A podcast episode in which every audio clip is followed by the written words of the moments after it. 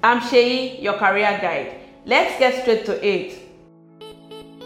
Today's question Am I willing to go to or live where the jobs in my career are? Our answer For certain people and careers, growing and getting a job also refers to changing locations or frequently going on official trips.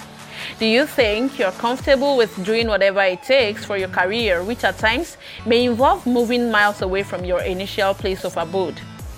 What's your take on traveling? Is this something you're happy with or you like the comfort of your closet more? Getting to understand this about yourself will serve as a guide in picking the best career choice for yourself. We do hope you found this useful. Drop a question you want us to feature subsequently in the comments below. And to get more content like this, do hit the subscribe button.